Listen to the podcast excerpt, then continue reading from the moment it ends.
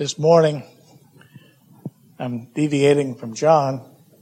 Now Dave may get a little double dose today. I'm going to preach on what I preached on uh, Monday night, the attributes of God in our daily life, just to inspire you. You know, Dave mentioned, I think it was last week or week before, about the book that we all studied together, Knowing God.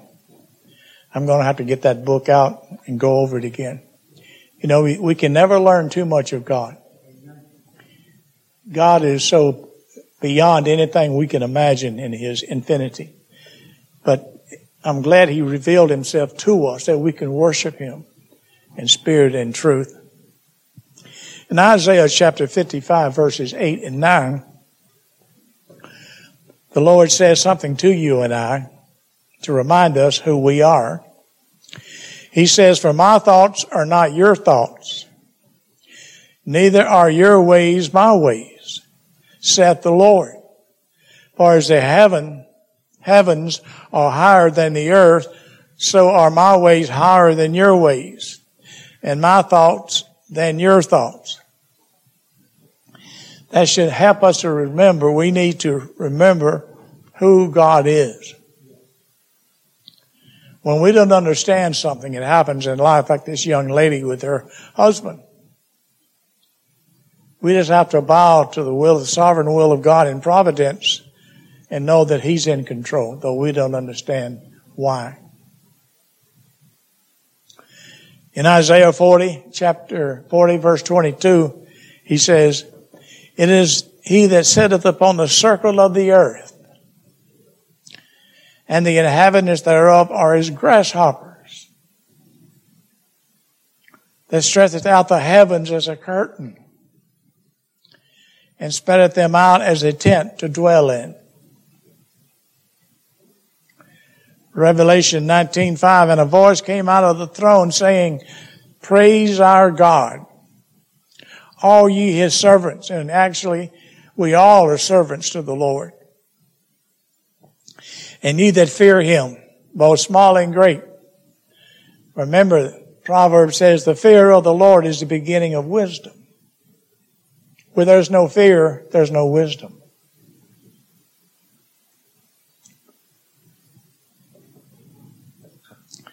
And I heard as it was the voice of a great multitude. And as the voice of many waters. And as the voice of mighty thunderings, saying, Hallelujah. For the Lord God omnipotent reigneth. Do we believe that this morning? Do we believe God is reigning at this present moment? That He's in control of your life and my life and everything that comes into our lives. He has it under control. Now we don't understand the providence of God at times. Sometimes it goes contrary to what we think. But remember, He says, my ways are above your ways and my thoughts are above your thoughts in the book of Daniel, chapter 4, 35, and it says that all the inhabitants of the earth are reputed as nothing. Compared to him, we're nothing. And he doeth according to his will in the armies of heaven and among the inhabitants of the earth. And none can stay his hand or say unto him, What doest thou? No one has the right to question God. Now we do at times, be honest. We all do. There are situations comes into our lives we don't understand. And we say, why, Lord? I don't understand this. Jeremiah chapter 9 verses 23 and 24. You need to make a mark this verse and keep it in your memory. Jeremiah 9, 23 and 24. Thus said the Lord. Let not the wise man glory in his wisdom. If you're, you've got full of wisdom, don't glory in that. Neither let the mighty man glory in his might. It's because you're strong and healthy and don't glory in that. And he said, let not the rich man glory in his riches. If you have riches, don't glory in that. But let him that glory, glory in this, Don't glory in your wisdom. Don't glory in your strength or might, and don't glory in your riches. But glory in this, that he understandeth and knoweth me. That should be the prayer and, uh, and the desire of each one of us, that we can understand and know God. That I am the Lord, which exercise loving kindness. I'm glad he started off like that. He exercised loving kindness, judgment, righteousness in the earth. God is a merciful God, Brother Dave. If he wasn't, none of us would be here. The apostle Paul probably had a greater concept of God than any of the apostles. As Peter says, he wrote some things hard to understand. He says in Colossians chapter 1 verses 9 and 10, this is Paul's prayer. He says, For this cause we also, since the day we heard of it, do not cease to pray for you. Paul was a man of prayer, and he prayed for God's people. And to desire that you might be filled with the knowledge of his will in all wisdom and spiritual understanding we don't read just to know about God in our intellectual, but we want to have spiritual understanding, Brother D. Spiritual. For what purpose? Here's the purpose Paul said. That you might walk worthy of the Lord unto all pleasing, being fruitful in every good work, and increasing in the knowledge of God. God wants you to increase in knowledge of Him. You should study from Genesis to Revelation, what? To know more about God. And one author said, the end of all knowledge is conduct, that you might walk worthy. In the words, we want to learn that we can be, that it will affect how we live. It should affect our conduct. If we're learning and it doesn't have any effect on our conduct, something is wrong. God's Word should have an effect upon our life. It says in, in Peter, desire the sincere milk of the Word that you may grow thereby. It's a matter of growth. Paul, one of the most spiritual men in the New Testament, had this to say in Philippians 3.10. That I might know Him. He wanted to know the Lord more.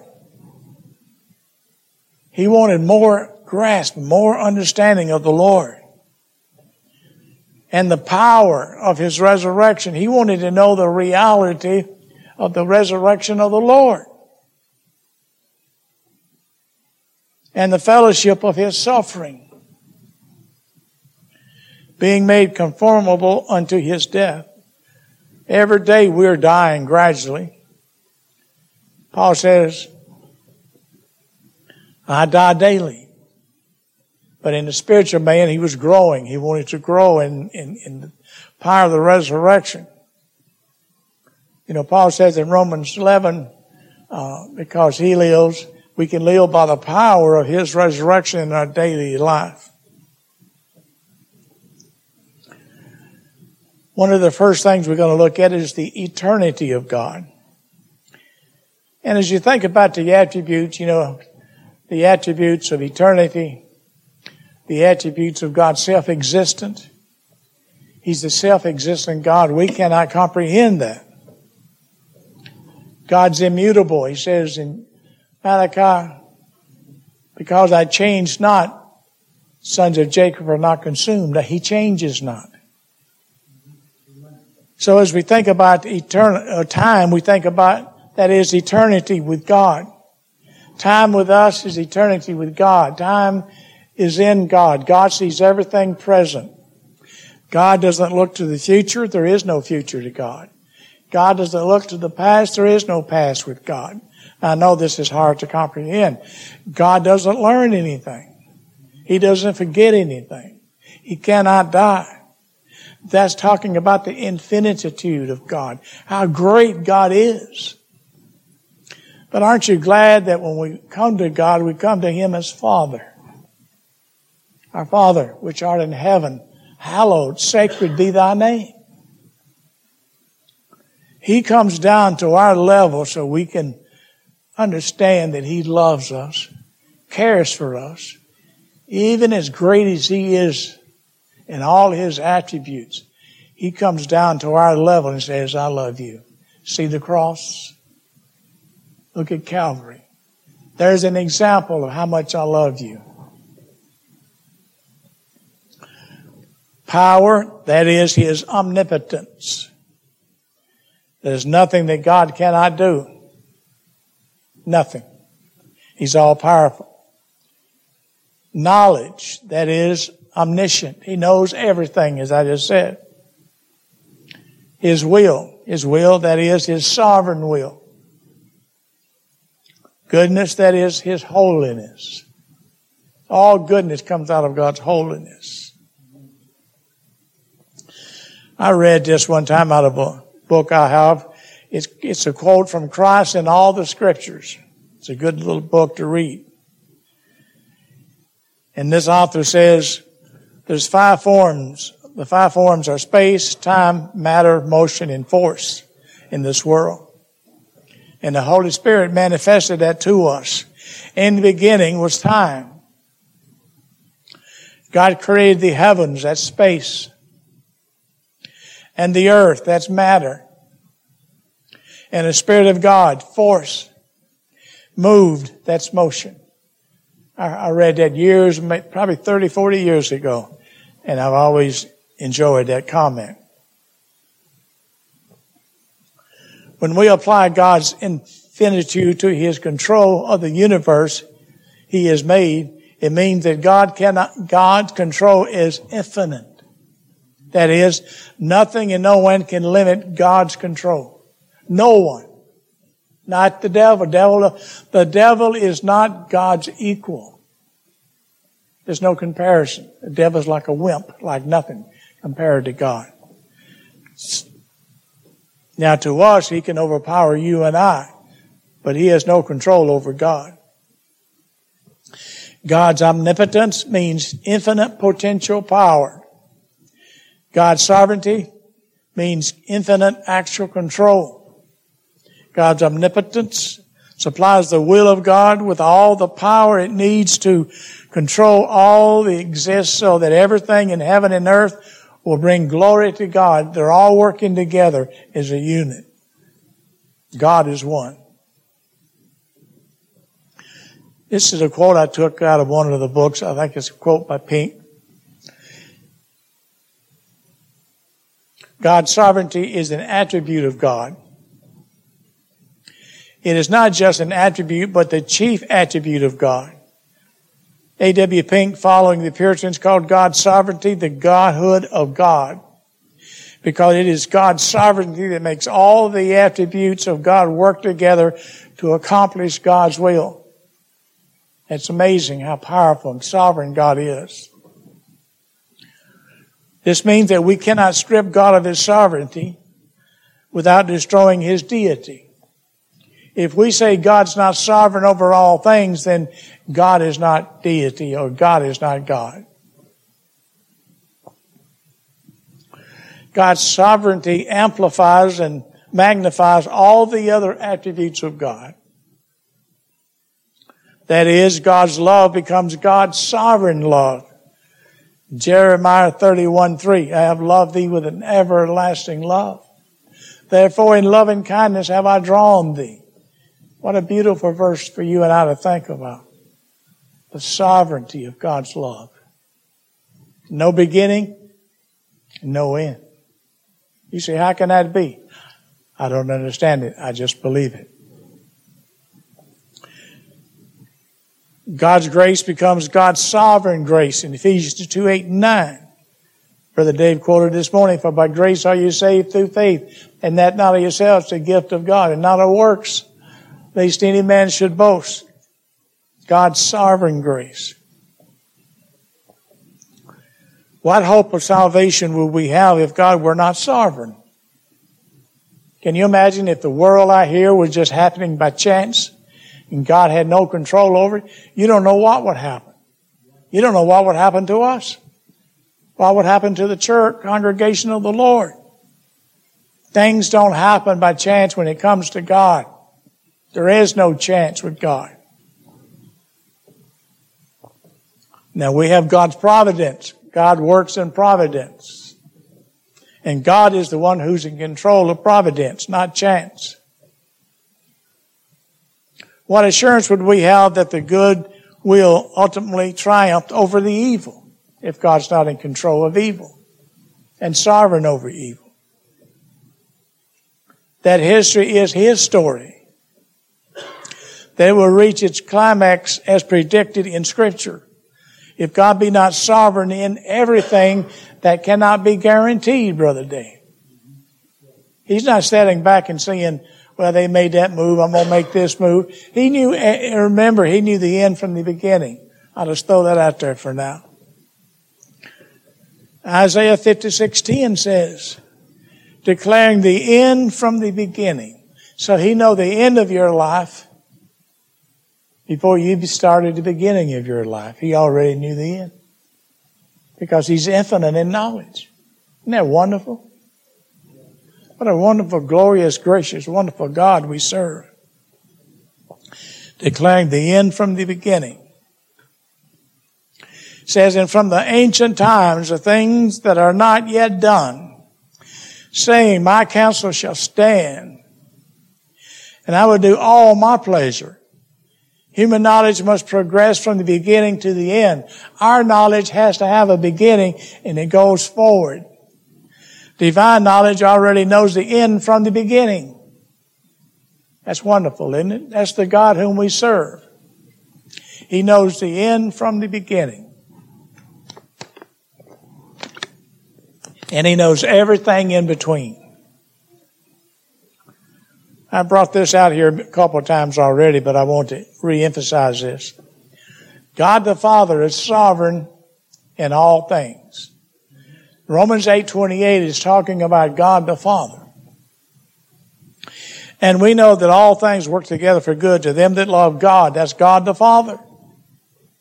To them who are the called according to His purpose, God the Father's purpose. Verse 29 for whom he, God the Father, did foreknow, he also, God the Father, did predestinate to be conformed to the image of his Son, that he might be the firstborn among many brethren. God's the one that's conforming us to his Son. Verse 30 says, Moreover, whom he did predestinate, them he also called. Whom he called, them he also justified. The he there is talking about God the Father and whom he, the Father, justified, them he also glorified. He's got it all under control from the beginning to glorification. He says, I see it all as one. Those verses are all in the past tense. It's as good as done in God's sight. Verse 31, it says, What shall we say to these things? If God be for us, who can be against us? Now you think for a moment. If God be for us, who has infinite knowledge, infinite power, infinite wisdom, beyond anything we can think about, who has no beginning, no end. He's self-existing. He knows the end from the beginning. Who can be against a God of that nature? No one can. Not Satan, not the demons of hell. No one can be against God and win. Verse 32 said, He that spared not his own son, but delivered him up for us all, how she not with him freely give us all things? What do you need in your life? God has, will freely give you all things that pertain to life and godliness. Just ask. James says you have not because you ask not. We need to pray more. Brother Dave said this morning, we need to pray. And pray believing. Verse 33 says, what shall we say to these things? For who shall lay anything to the charge of God's elect? It is God that justifies. The Father has justified us, beloved. We are justified in the sight of God. We are, there is no charge can be brought against us, legally, judicially. Hallelujah for that. And in Ephesians 1:11, speaking about God the Father, it says, "In whom we also, and also, in whom also we have obtained an inheritance, being predestinated according to the purpose of Him who works all things after the counsel of His own will." Who's working all things to your good and my good? God the Father. And what's His name? We say, "Our Father, which art in heaven." Hallowed be Thy name, beloved. He loves you and I. And he's demonstrated it over and over in the scriptures. This is just a little example in Romans how God's in control of everything because of his love to you and I. Remember, time is eternity with God. Space, God is omnipresent and nowhere absent. Power means he's omnipotent. Knowledge means he's omni- omniscient and the other one's omnipotent. His will means he's sovereign and goodness means that he's holy in goodness. What a blessing that is, beloved, to think about. Now we're going to make it a little more practical to you.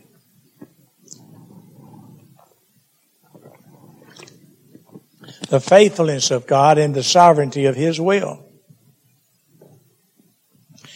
1 Corinthians 10:13 was given to us to encourage us. I use this verse many times in my life to encourage me.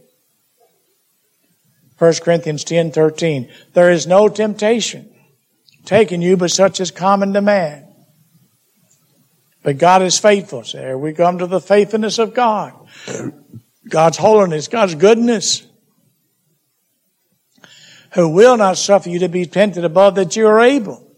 There's a promise will with the temptation also make a way to escape that you may be able to bear it or endure it. Beloved, God had given us a, on His faithfulness. God says, but God is faithful who will not suffer you to be tempted above that you are able. When you're being tempted, claim that verse, believe that verse, Brother Dave. Hold on to that verse.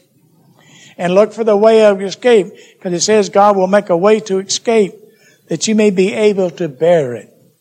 That's the promise of a holy God that cannot lie.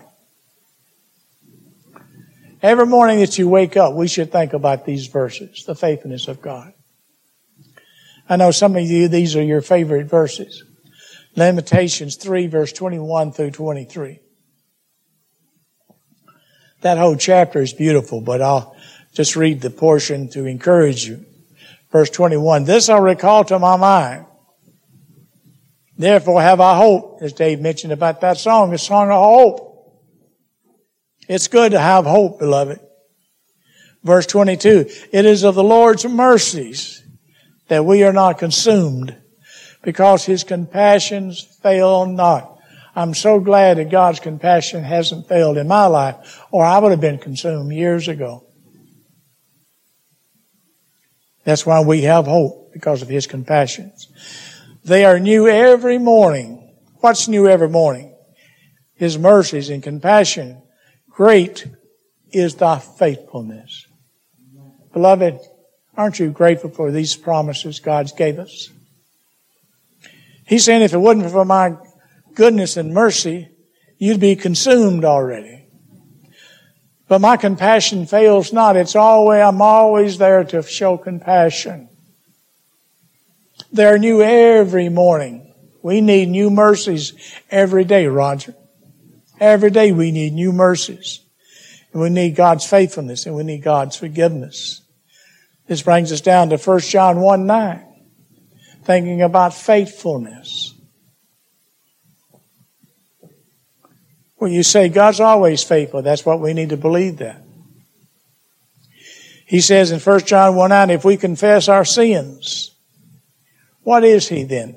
He is faithful and just to forgive us our sins and to cleanse us from all unrighteousness. God is being faithful not only to us, Brother Dave, Brother Roger, but to Jesus Christ, who made the atonement for our sins. He said, if God is for Christ's sake forgiving you, for Christ's sake, how much more shall we forgive one another? We should imitate God in our forgiveness and our mercies toward others. God is faithful to forgive you and cleanse you from all unrighteousness. He didn't say some unrighteousness, but all unrighteousness. Now that's good news for a sinner. And we're sinners. It's good news for us. Many times as you read through the Word of God, you see God being faithful to Israel. And there's a verse in 1 Kings 8.56, you should remember this verse. Blessed be the Lord that hath given rest unto his people Israel, according to all that he promised. There hath not failed one word of all his good promise. David. Not one word ever failed. God has fulfilled every promise He ever made to Israel, and God is fulfilling every promise He ever made to you and I. God is faithful. And when you sin and you go to God and claim verse 9 of 1 John and say, Lord, you're faithful to justly forgive me and to cleanse me from all unrighteousness, I claim that and I confess my sins and pray that you'll cleanse me. Now God, you don't have to beg God to do it. That's His will to do it. All we have to do is ask. To ask means to agree. Confess means to agree with God. I'm guilty. You're right, God. Now we're going to look at a few more things on the attributes of God. The omnipotent God, the Almighty God. Philippians 4:13 says, "I can do all things through Christ which infuses or strengtheneth me, who is infusing strength into me." You got to remember, Jesus said in Revelation, "I'm Alpha and Omega, the beginning and the end, the Almighty." Beloved, we're dealing with the Almighty God. That's why Paul said, "I can do all things through Christ, who's infusing strength into me." God's unlimited power working through His sovereign will for you and I. It says in Ephesians chapter 6 verse 10, finally my brethren, be strong in the Lord and in the power of His might. You have three descriptions, strong, power, and might. And remember, there's no one stronger than the Lord. There's no one who has more power than the Almighty God. And there's no one who's called the Almighty except God, the Father, Son, and Holy Spirit, the Almighty. And we get that strength as we pray in our secret chamber. God gives us that power. He gives us that strength and He gives us that might as we pray. And I need it. I don't know about you, but I'm sure you do too. We all do. God's unlimited knowledge of all things and His unlimited power. Now this verse is so, goes so far beyond anything we can comprehend. Ephesians chapter 3 verse 20. I know we quote it quite often. It's a powerful verse, but it's a verse full of meaning. Dave will be getting around to that one of these days in his preaching on Ephesians. He has plenty of time to study it out. Now unto him that is able to do exceedingly abundantly. and that word exceedingly abundantly means super abundantly. Above all that we asked or think. In other words, God's saying you can't even ask something or think of anything that I'm not able to do, Brother Dave. You think that some of your problems are beyond the help of God? We got to be careful that we don't look at the problem and that the problem becomes bigger than God. Sometimes our unbelief can strip us of our own strength. We look at something, that, oh, there's no way out in this situation. There's no way out. There's always a way out. God says, I'll make a way out. They just, the thing we're praying for or someone we're praying for, they have to enter the exit and get out of it. But God will provide a way. But I believe that with all my heart. If I didn't believe God make a way out and deliver those who we praying for, I quit praying. But I'm here to tell you this morning, God is able to do abundantly above all that we ask or think. Don't think anything is too hard for the Lord. He told Abraham and Sarah, is anything too hard for the Lord? And how often do we question God? And I do. God forgive us for not having more confidence in God. According to the power that's working in us, is operating in us. Thank God for that power. The omniscience of God, unlimited knowledge in His sovereign will. James 1 5 says, If any of you lack wisdom, let him ask of God, that giveth to all men liberty and upbraideth not, and it shall be given him.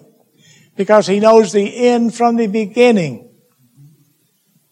When you go to God for wisdom, he already knows the answer.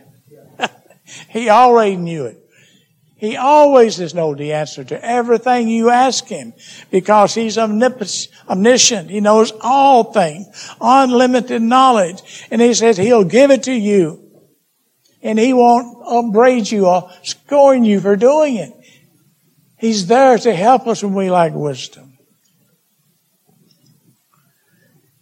And I know, and you know, that we've all had to go there many times for wisdom. We're very dependent. You know, God is independent of all things. But you and I are dependent upon God for everything.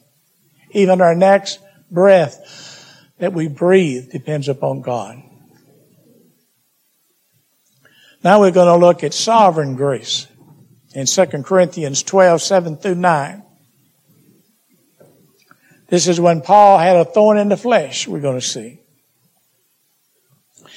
and lest I should be exalted above measure through the abundance of the revelation there was given to me a thorn in the flesh. I should say Roger Parker. the messenger of Satan to buffet me, lest I should be exalted above measure. For this thing I besought the Lord thrice, that it might depart from me. And he said unto me, My grace is sufficient for thee. My strength is made perfect in weakness. We see grace coming to our need. My grace, the Lord said. Now keep an eye on these words. My grace, not your grace, my grace will meet your need. Paul says, I mean, the Lord says in and if we think about it in this sense, my strength created the world, Paul. And the creation is being upheld by the word of my power, Paul. The very earth you're standing on, I created it. The very atmosphere, the stars, the moon, the galaxies are being upheld by my power.